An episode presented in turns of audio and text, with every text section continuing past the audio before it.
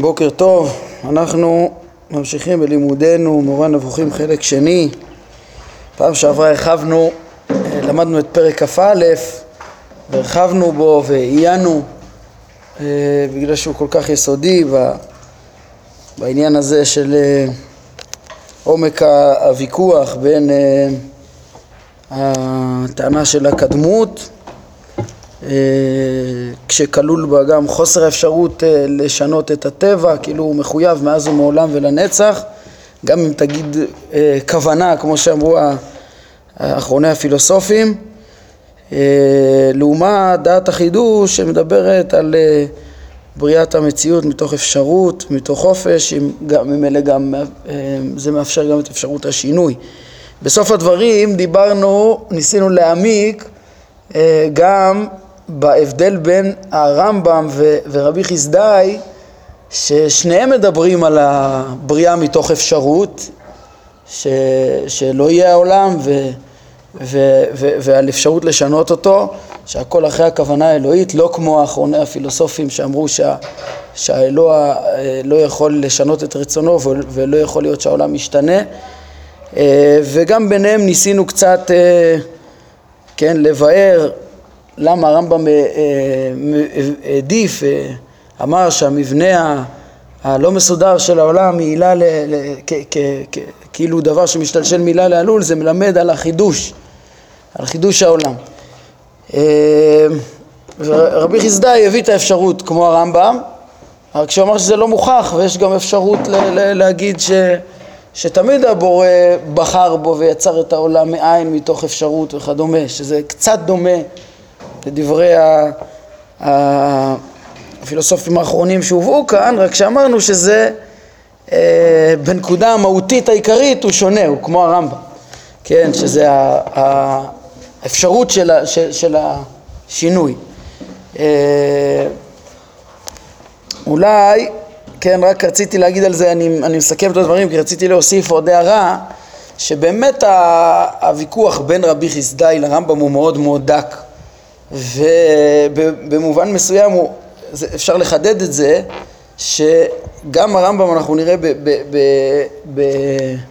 בפרקים אה, כ"ז עד כ"ט שהרמב"ם מדבר על נצחיות המציאות אה, שהרמב"ם בעצם אה, סובר שהעולם מתקיים לנצח כמו שיעידו פסוקים שונים שהרמב"ם יביא. כן, זה, פילוסופית זה אפשרי וככה ש... הרמב"ם יחד עם זה שהעולם הוא לא בנוי בצורה מסודרת אה, מסיבה ומסובבה והכל מתחייב מהסיבה הראשונה יחד עם זה הוא מבין שזה כן מציאות יציבה שהקדוש ברוך הוא מקיים אותה והיא כן מסודרת והיא יכולה להתקיים לנצח. ככה ש, שממילא מה זה הקיום הזה לנצח הוא בעצם אה, אנחנו בואו נצטרך להגיד רגע אבל אמרנו שאם זה לא מסודר הסברנו סוף הפעם שעברה אז, אז אולי נאמר שזה לא יתקיים לנצח כן, אולי יהיה יותר נוח. אבל לא, כנראה שיש, שגם הרמב"ם מודה שיש חוכמה אלוהית שלמה באיך שהעולם בנוי וזה יכול להתקיים לנצח. טוב, אם זה יכול להתקיים לנצח זה גם יכול להיות קדום, כן? אלא מה, ש... כן, יש איזה חוסר הסדר הזה מביא את הרמב"ם ל- ל- ל- לתמוך, להעדיף את החידוש אבל היציבות של זה, עם זה שזה לא כסיבה ומסובב ועדויות הנביאים מביאות אותו לסבור את הנצחיות, ככה שהצלחנו אולי להסביר למה הרמב"ם העדיף להגיד שהעולם מחודש מן ההיעדר, אה, אבל מצד שני גם אנחנו יכולים להבין איך, שה, איך שהוא יכול לאפשר לא כל כך, בצורה לא רחוקה, את דברי רבי חסדאי גם, כן, אחרי שהם מבינים ששניהם מודים בעיקר הגדול של האפשרות של המציאות כן, ובעצם מה שמכריע, אנחנו נראה בפרק כ"ה, מה שמכריע אצל הרמב"ם אולי יותר מאשר הטענות השכליות של ההתבוננות בהיעדר הסדר שבמציאות, זה הקבלה, זה המסורת, זה פשט הפסוקים שהרמב"ם יאמר שבלי הכרח אז אי אפשר להוציא אותם אה, מפשוטם. טוב, ולכן המחלוקת ביניהם היא לא גדולה. טוב, זה לגבי העניין הזה. אמ, עוד דבר משמעותי שעולה מכלל הפרק, אה, פרק כ"א, אה, שנראה לי חשוב לציין אותו כאן, זה הנושא של המושג הרצון הקדום. מה הכוונה? אה, יש שהראשונים והחכמים, גם כן מחוץ לישראל, ניסו להתמודד עם השאלה של הפילוסוף למה חידוש העולם הוא לא מחייב שינוי רצון, כן, כמו שראינו למשל בתחילת הפרק פה כ"א, שזה מה שהביא את הפילוסופים המאוחרים שהיו מוסלמים בעיקרון להגיד שיש לו רצון קבוע שלא משתנה. או חכמים אחרים מישראל ומחוץ רצו להגיד הרצון מיוחד לעת מסוימת. כן, איך הכוזרי מביא את, הדברים האלה בשם המדברים במאמר חמישי, סעיף י"ח, כדי להסביר שהרצון של האל לא מחייב שינוי, אז הוא אומר רצונו יתעלה קדום, מתאים לחוכמתו. כן, סוף סעיף י"ח במאמר חמישי. אה, יש עוד אמירה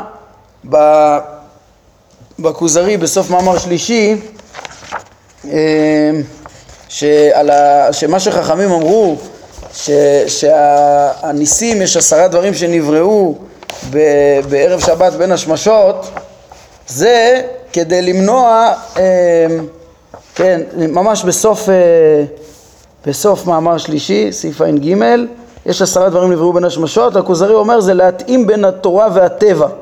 כי הטבע אומר במנהג והתורה אומרת בשינוי מנהג. וההתאמה ביניהם היא כי המנהגים אשר שונו אמנם הם בטבע, מפני שברצון הקדום הותנה בהם ונבנה עליהם ששת ימי בראשית. כן? רואים פה, כן, בהקשר הזה של, ה, של, של העשרה דברים שנבראו, אז, אה, אז, אז הכוזרי אומר אולי זה בא להגיד שלא יכול להיות שינוי רצון, אלא כל השינויים גם כן נלקחו בחשבון מראש ברצון הקדום. אה, זה דברים שגם מפורסמים וידועים גם ברמב"ם, הרמב"ם מביא את זה בפרק שמיני משמונה פרקים, את הפירוש כזה, ואנחנו גם פגשנו את זה בחלק א', מורה נבוכים פרק ס"ו, אם אתם זוכרים, הרמב"ם מביא עוד מדרשים שמתאימים לזה, אה, שכן, אה, הקדוש ברוך הוא התנה תנאים עם הים ו, ועם כל אה, חוקי הטבע שהשתנו, כאילו הכל היה מחושב מראש. עכשיו כל זה אני מציג כאילו הסבר פשוט למה כל השינויים נלקחו מראש והרצון מראש מיוחד אליהם בלי שינוי וכאילו זה פותר את הבעיה של שינוי הרצון אבל למה אני אומר את כל זה? כי אני רוצה לטעון שההסבר הזה הוא לא מספיק וצריך להעמיק ולהבין נכון את הרמב"ם והכוזרי ולא להישאר בהבנה הפשוטה ש, של הרצון הקדום שמוזכר כאן כן, מה אני מתכוון? בואו נסביר את זה ככה, בספר העיקרים במאמר שני בפרק ב' אה, העיקרים מתנגד לשיטה הזאת בצורה קיצונית, הוא רוצה לדבר על מציאות השם ושאנחנו מכירים אותו מתוך פעולותיו, ככה הוא פותח את המאמר, שפעולותיו הן רצוניות, הן מתוך חופש, הן לא, הן לא מוכרחות, ואז הוא מתנגד בצורה חריפה למי ש... רצה לתרץ את זה שאין שינוי רצון בדרך של הרצון הקדום. למה? כי הדברים האלה בעצם שוללים את ההכרח, אה, סליחה, שוללים את החופש ומכניסים את הרצון האלוקי לתוך הכרח, כן? בעצם להגיד ש, ש, שהטבע, כמו שהטבע כל חוקיו הם מוכרחים, כמו שאמר הפילוסוף, אז מכניסים שבתוך זה כשנקבע הטבע גם היה, נקבעו שינויים מראש ובעצם זה מחויב ככה, כאילו מכניסים את זה בתוך הטבע ואם ככה בעת שמתרחש הדבר אחר כך במציאות הבורא לא יכול לשנות שום דבר.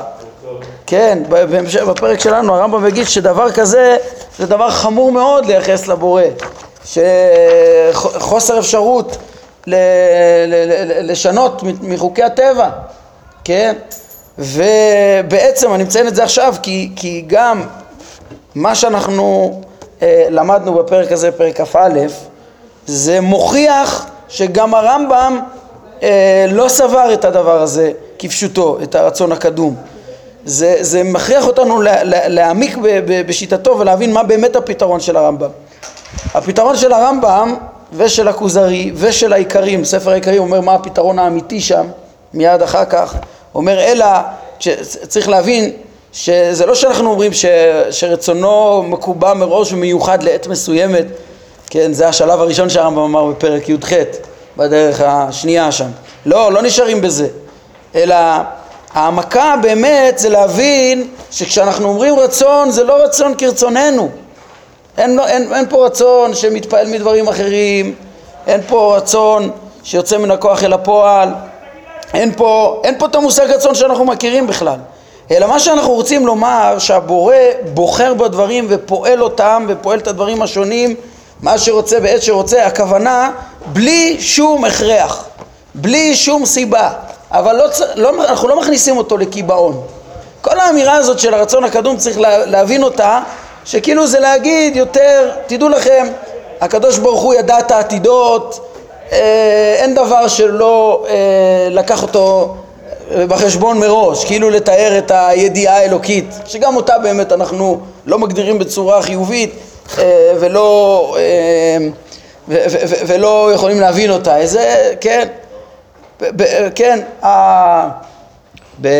בפרק ס"ו במורה, אם אתם זוכרים, בחלק א' של המורה, על הלוחות אה, מעשה אלוהים, שהוא אומר שהם כהוויות הטבעיות, שכל הניסים הם כהוויות הטבעיות, אז אנחנו שם הסברנו שעיקר המסר שלו לא להגיד שזה מתוכנן מראש דווקא ו- ו- ולא יכול להשתנות, אלא הנקודה היא ש- שהכל נפעל אה, ברצונו, בלי אמצעי, כמו שהוא פועל את כל השתלשלות המציאות אה, מהזכלים, הגלגלים ועד כל מה שקורה פה, כל הזמן הוא פועל את זה מרצונו, זה נפעל מאיתו בלי, כן, בלי הכרח ובלי השתנות ובלי כלי, כן, אבל זה לא, שוב, אין, ספר היקרים עוזר לחדד את ההבנה שאי אפשר לקבל את הרצון הקדום כאילו כאיזה דבר מקובע מראש, כי אז יש בו הכרח בסוף ואין, ואין שינוי, אין אפשרות שינוי, ואלא צריך להבין פשוט שאנחנו לא מגדירים את הרצון בצורה חיובית, אלא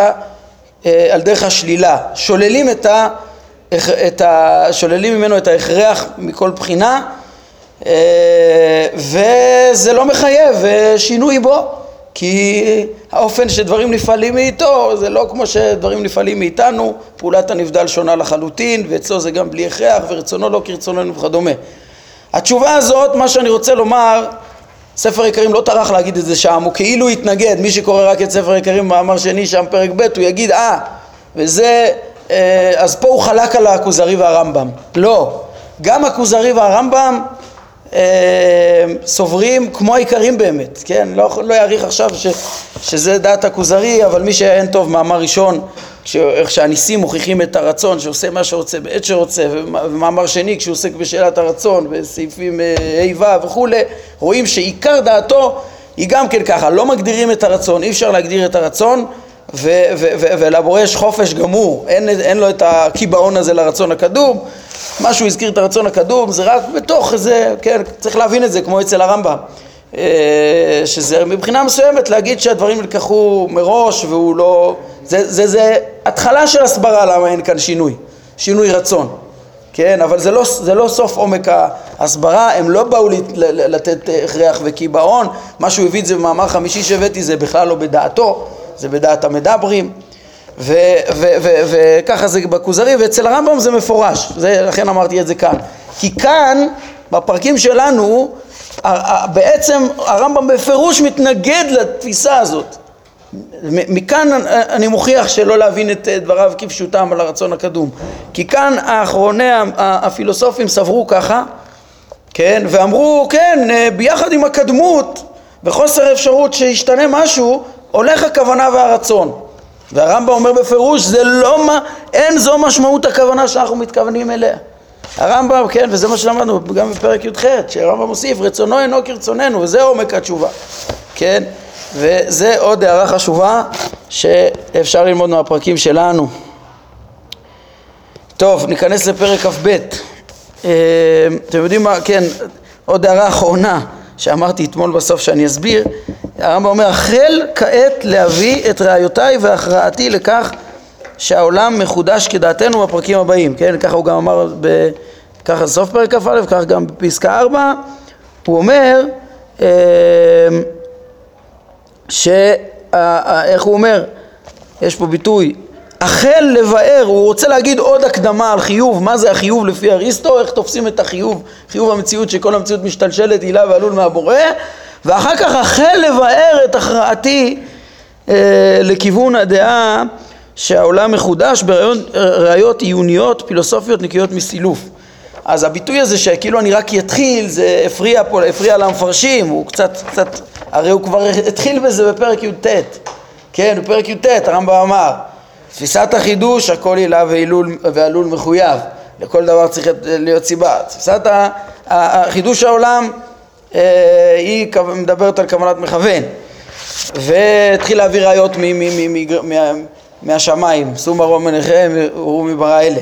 אחר כך הוא רק עצר לחדד את, אה, את ההבנה שיחד עם, עם, עם טענה של קדמות בהכרח אה, אין אפשרות שינוי ואין רצון במשמעות שהוא, שהוא מדבר עליה, כן?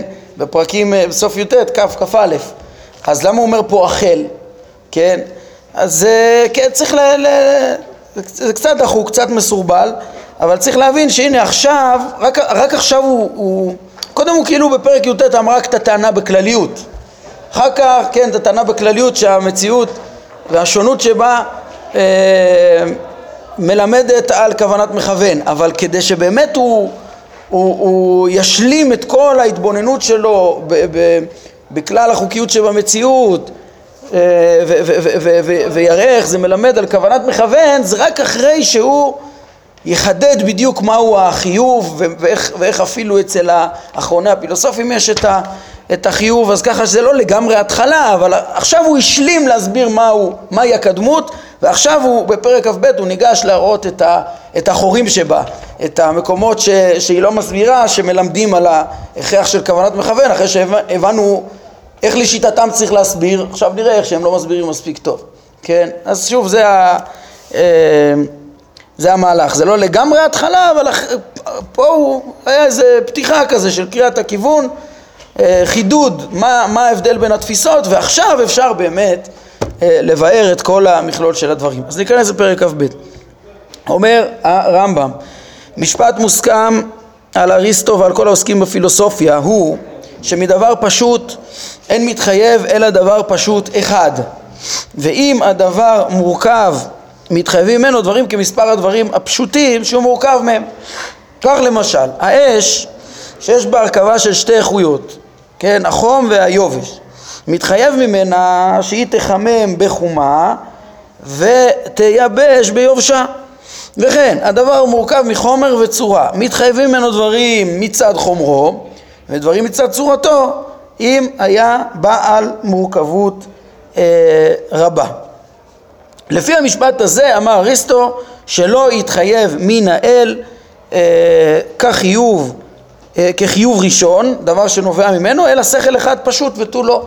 כיוון שהסיבה הראשונה כבר הוכח שאינה מורכבת, כן, אז גם מה שנובע ממנה הוא, הוא שכל פשוט וזהו, דבר שאינו, מציאות שאינו מורכבת בכלל.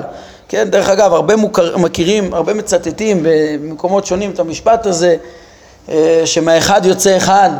וכדומה, כן, הרבה מכירים את זה מהמהר"ל בנצח פרק ג', אז הנה כאן הרמב"ם מסביר את ההיגיון ומה הכוונה במשפט הזה, כן, חשוב להבין אה, את מקורו ואת ההקשר שהוא נאמר כדי להבין בכלל מה השאלה שמתמודדים איתה לפעמים חכמים שלא טורחים להסביר דבר שהם יודעים שכבר למדת וידעת כי למדת מורה נבוכים. אה, כן, ההבנה היא מאוד פשוטה, אם אש יש בה תכונה של חום ו... ו, ו אה, אז, אה, אז, אז ממילא מה שבא יכול לפעול באחרים, וכמו שאמר, דברים מתחייבים בחומר מצד חומרו, מצד צורתו וכולי. אבל מדבר פשוט, אז יצא בעצם פשוט כמותו, מכל יצור טבעי מורכב, מחומר וצורה ומזג מסוים, יכול לצאת כמותו, מסוס סוס, מצמח ממין מסוים, מין מסוים וכדומה. ב, ב, כן, מה שיש בדבר יכול גם כן, בו הוא יכול לפעול בזולתו, בו הוא יכול, אותו, בו הוא יכול, כן, ל, ל, זה מה שיכול לעבור לזולתו. זה משפט ראשון, שימו לב, הוא בונה פה, הרמב"ם בונה לנו פה את כל התפיסה היסודית של המציאות של אה, אריסטו, אה, של המציאות לפי אריסטו ואנחנו נראה את הכשלים שבה. כן? משפט שני, לא כל דבר אקראי מתחייב מכל דבר אקראי. זה ששני דברים הם אקראיים זה לא אומר שהדבר האקראי המסוים יכול להתחייב מהדבר האקראי אחר, כן, אם הם דברים שונים, אלא תמיד קיים בהכרח יחס הדדי מסוים אמ, רגע, כן, לא כל דבר אקראי מתחייב מכל דבר אקראי, אלא תמיד קיים בהכרח יחס הדדי מסוים בין העילה, הסיבה, לבין העלול, התוצאה שלה. כן, אפילו אצל המקרים, ברור שכאילו הסיבה תגרום את המסובב אה, והיא מתייחסת אליו, היא דומה לו, המסובב דומה ל, ל, ל, ל, לסיבה במשהו ולכן הוא יצא ממנה, הוא, הוא כמותה, הוא, הוא תוצאה שלה, כן? ואפילו אצל המקרים, לא כל מקרה אקראי מתחייב מכל מקרה אקראי, כגון שתתחייב מאיכות כמות או מכמות איכות, כן? שני מקרים אקראיים, אבל, אבל לא תתחייב מכמות איכות ולא מאיכות כמות, וכן לא תתחייב מה, מהחומר צורה כלשהי. ולא מהצורה חומר, אין, אין יחס ביניהם, הם דברים שונים לחלוטין, כן? הם דברים שונים ולכן הם לא הם, הם, יצאו אחד מהשני. דבר יצא, מ, מ, עלול, תוצאה יצא מ, מסיבה, כן? רק, רק, אם הוא, כן? רק דבר דומה לסיבה יצא מהסיבה. אה, משפט שלישי, כל פועל הפועל בכוונה וברצון ולא בטבע, יש שהוא פועל פעולות שונות רבות. Oh, זה הקדמה, משפט חשוב. כל מה שאמרנו קודם, שמהאחד יוצא אחד, ו... ו- ו- ו- ועלול, הוא, הוא, התוצאה של, של הסיבה, של עילה, הוא צריך להיות משהו שמתייחס ממנה, שנובע ממנה, שדומה לה, ש, ש, שכמותה, כל זה נכון בפועלים בטבע, במשהו שיוצא אוטומטית מדבר, שהוא תוצאה של דבר. אבל אם אתה מדבר, כן, לא על דבר שיוצא אוטומטית, שמתחייב מדבר כעילה ועלול, כסיבה ותוצאה, אלא על פעולה של פועל ברצון. אדם פועל ברצון, כן? לא, לא בגלל סיבה מסוימת, יש לו כוח לבחור בין דברים שונים שיש, שיש לו יכולת שווה על שניהם, הוא יכול להחליט מה לדבר ומה לעשות בדברים שהם ביכולתו, אז, אז הוא יכול לפעול פעולות שונות, פועל ברצון, סיבה אחת עובדת היות לא רצון גורמת תוצאות שונות.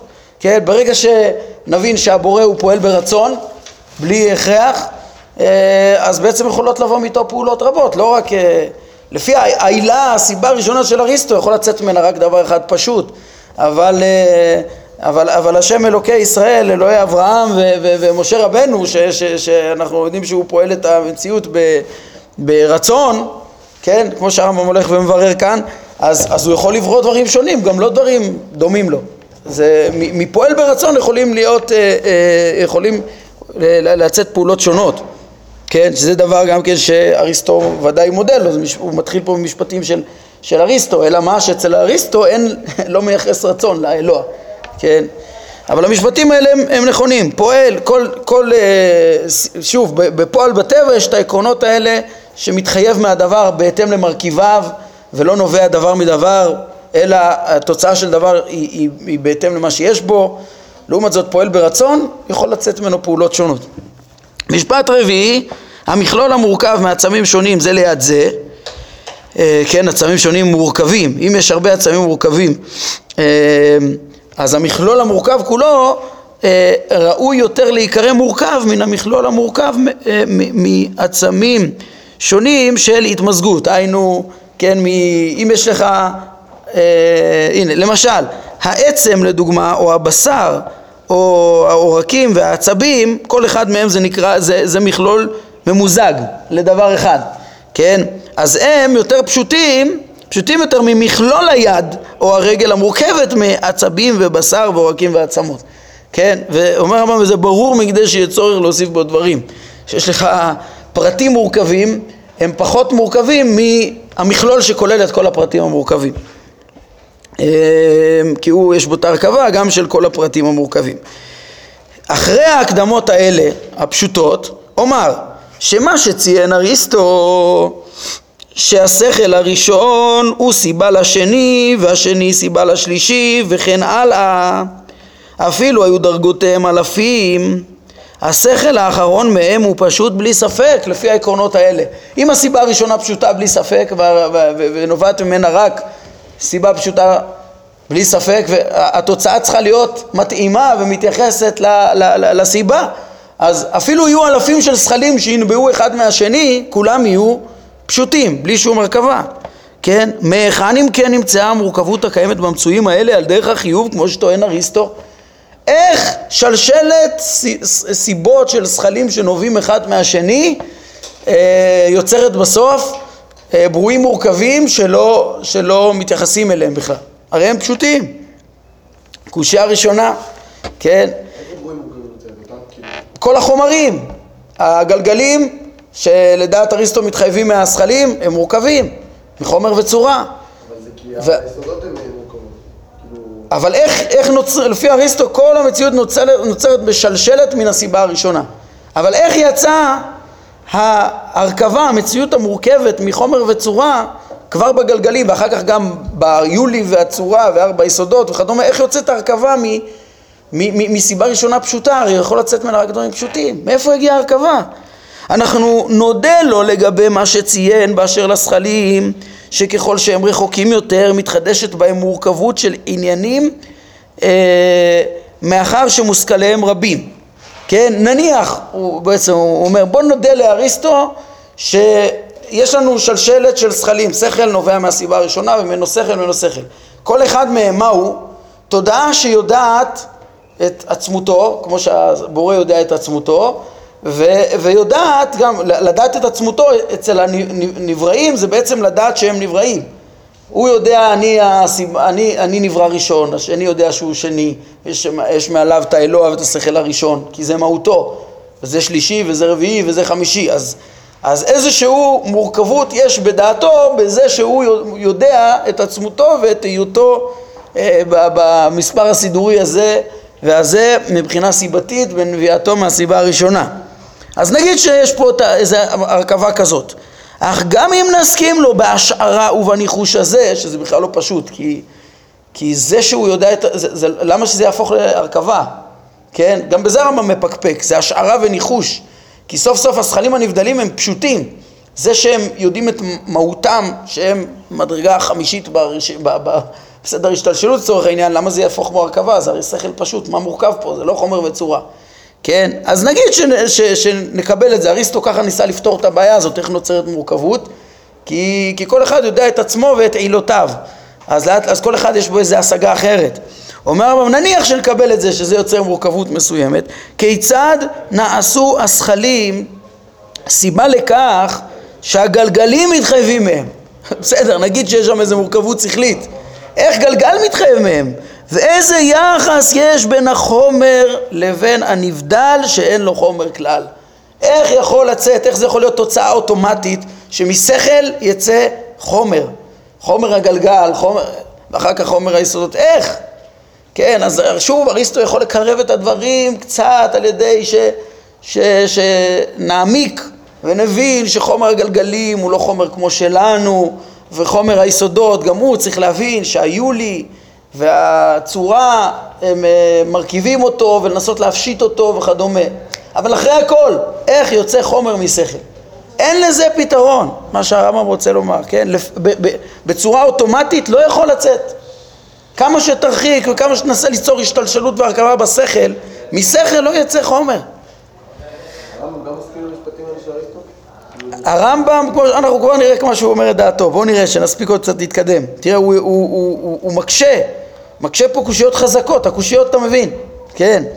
נניח ש, ש, ש, שאנחנו מודים לו שסיבתו של כל גלגל הוא שכל באופן הנזכר, כן? הרי אנחנו, אנחנו לא יכולים להבין את זה, איך זה יתחייב אוטומטית, אבל נניח שנקבל את זה, שהגלגלים עם החומר שלהם והצורה שלהם, הנפש והשכל שלהם, כולם נובעים מהשכל הנבדל, כן? המורכב בגלל ההשכלות השונות שיש לו, כן? בתוך כדי הדברים, האמת שהרמב"ם לא פירט את זה ממש בהרחבה, את ההסברות של אריסטו, אבל אתם בכלל הדברים אתם מבינים איך שאריסטו הבין את המציאות מתחייבת, איך מתחייב אחד פשוט מה, מה, מהסיבה הראשונה, וכן, למדנו על השכלים הנבדלים, גלגלים ויסודות, איך שכל, אז, אז בעצם איך הם מתחייבים אחד מהשני ו, ומצטרפת מורכבות בשכלים, ממילא זה יוצר אחר כך את הגלגלים ואחר כך מהם גם כן אה, נוצר בסוף החומר השפל ומהם שופעים הצורות למציאות והחוקיות וכדומה. הרמב"ם אומר בוא נלך אז כן עוד פעם עוד קושיות. תראו כמה חורים יש פה איך הדברים האלה לא יכולים להיות אוטומטיים. כן אבל הוא אומר בוא נקבל גם את זה רגע יש עוד שאלות. בוא נגיד שמהמורכבות כאילו המחשבתית של השכל יצא גלגל. מאחר שבשכל הזה יש מורכבות בהיותו משכיל את עצמותו ואת זולתו. וכאילו הוא מורכב משני דברים זה כאילו, כי זה לא ממש שני דברים. שמאחד משני מתחייב השכל השני שמתחתיו, ומהעניין האחר מתחייב הגלגל. ככה היא ההסברה האריסטוטלית, כן, מביאים פה הראשונים בשם אריסטוט, הדבר הזה. אמ, מי שירצה לפגוש את הדבר הזה בהסברה הכי מבוארת שלו אצל הראשונים, כן, הרבה קיצרו בזה והתמודדו עם זה, אבל מי שהסביר את זה הכי מפורט זה ספר העיקרים, מאמר שני, פרק י"א. אה, מתאר את, ה, את הדבר הזה, כן? איך שמהשכלתו את עילתו שופע ממנו שכל, מהשכלתו את עצמו, שזו השכלה נמוכה יותר, שופע ממנו גלגל. נגיד שנקבל את זה, עדיין זה לא מספיק, אפילו שהדברים האלה לא מובנים בעצמם, נקבל אותם, עדיין זה לא מספיק. למה? יישאל ויאמר לו העניין האחד הפשוט, כן, השכל, שהתחייב ממנו הגלגל, כיצד התחייב ממנו הגלגל? והרי הגלגל מורכב משני חומרים ושתי צורות. כן, מה אתה אומר? שהיה פה מורכבות בהשכלה שיצרה גלגל, אבל סוף סוף אותה מורכבות בהשכלה זה בחינה אחת, ויוצא ממנה ארבע דברים. איך? שני חומרים ושתי צורות. למה? כי יש לנו את חומר הגלגל וצורתו וחומר הכוכב הקבוע בגלגל וצורתו, כן? כמו שאמרנו על זה בפרק י"ח, שהרמב"ם מבחין איך זה חומר אחר, זה נע תמיד, זה נח תמיד. זה, זה מאיר, זה שקוף, שונים לגמרי. אז איך מהשכלה אחת יוצא שני חומרים ושתי צורות? אם הדבר הוא על דרך החיוב, אין לנו מנוס בהכרח מלומר שלמורכב הזה יש סיבה מורכבת שמחלקה האחד מתחייב גרם הגלגל ומחלקה האחר גרם הכוכב, כן? כאילו כדי שייווצרו דברים שונים צריך להיות שבסיבה גם כן יהיה את המורכבות הזאת. חלק מהסיבה יוצרת את גרם הגלגל וחלק את גרם הכוכב. זאת, כן, וכל אחד חומר וצורה. זאת עם חומר כל הכוכבים אחד הוא. נגיד שהכל חומר אחד אז אתה צריך שתהיו צורות שונות. אך ייתכן שהעצם של המאירים מביניהם, הכוכבים, כן, הוא עצם מסוים, בעוד העצם של העמומים הוא עצם אחר, ואז אתה צריך חומר וצורה, חומר וצורה. לא חומר ושתי צורות, חומר אחד ושתי צורות. כן, כמו שהרמב"ם נטע לזה, ככה, כמו שהוא אמר לנו בפרק י"ט, וידוע שכל גוף מורכב מחומרו ובצורתו. יתברר לך אם כן שהעניינים האלה אינם עקביים עם דרך החיוב שהוא טען. לפי אריסטו יש פה עקרונות שלא, שלא מתממשים במערכת, עיקרון ש, שרק, כן, סיבה יכולה לפעול אה, דברים שונים רק אם יש בזה מורכבות מסוימת, אבל אין לו יכולת להסביר מהי המורכבות שתיצור את, ה, את, ה, את התכונות השונות. העקרונות שלו לא, איך, איך הרמב"ם אמר בפרק י"ט, המציאות לא, לא, לא התאימה, לא הסכימה, לא, לא סייעה ביד אריסטו לממש את התיאוריה שלו, כן? כמו כן, השוני בתנועת הגלגלים אינו מתאים לסדר מיקומם אה, אחד מתחת לשני, כך שניתן יהיה לטעון על כך את דרך החיוב, וכבר ציינו זאת, זאת אומרת את זה הוא כבר פירט בפרק י"ט שהמהירויות והכיוונים של הגלגלים לא מסודרים בשום היגיון. אה, אה, אריסטו ניסה לתת לזה הסבר, עוד פעם, המציאות לא סייעה בעדו, לא, לא, לא ככה, הצפיות מעידות שזה לא, לא מה שמסביר את ה... אה, זה בעצם לא, לא מסביר את המציאות, כן? ההסבר שלו לא, לא נכון במציאות.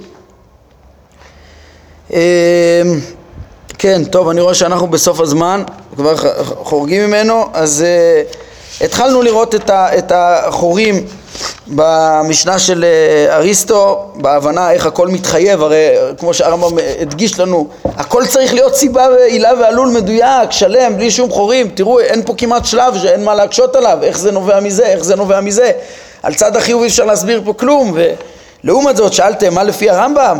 אז הרמב"ם באמת כבר לימד אותנו שהוא גם תופס ככה את המציאות, אלא שהוא מבין שזה לא דבר נובע מדבר, זה לא הילה ועלול, אלא כך רוצה הבורא, כך רצה הבורא לפעול, ולכן הוא פעל. רק כך אפשר להעמיד את תפיסת העולם הכוללת, האריסטוטלית, אה, שהרמב"ם אומר זה קרוב, זה מסביר את המציאות, זה קרוב, זה, זה כך לימדו גם חכמים שבנויה המציאות, אבל זה לא יכול להיות אוטומטי, זה חייב להיות רצוני. ראינו, אם הרמב"ם, הרמב"ם אומר, אפילו אם אריסטו היה יודע את האסטרונומיה של היום, הוא היה מבין ש, שאין עמידה לתיאוריה שלו, אולי היה, אולי היה מודה, כן, כל מה שהוא דיבר זה בגלל האסטרונומיה החסרה שהייתה בזמנו. טוב, בקיצור, אנחנו נצטרך להשלים את הדברים בפעם הבאה. אמ, אולי אני רק אציין, טוב, זה שהקושיות האלה, הרמב"ם הוא לא הראשון ששאל אותם, אה, שכל הדברים האלה לא עובדים אוטומטית, זה נמצא בספר הכוזרי גם, מאמר אה, רביעי, סוף סעיף כ"ה, מאמר חמישי י"ד, טוב, יש פה עוד עקרונות שאנחנו נראה שהרמב"ם בעצם פה מקשה, נמצא, נמצא כבר בכוזרי, אבל אה, טוב, נשלים את הדברים פעם הבאה.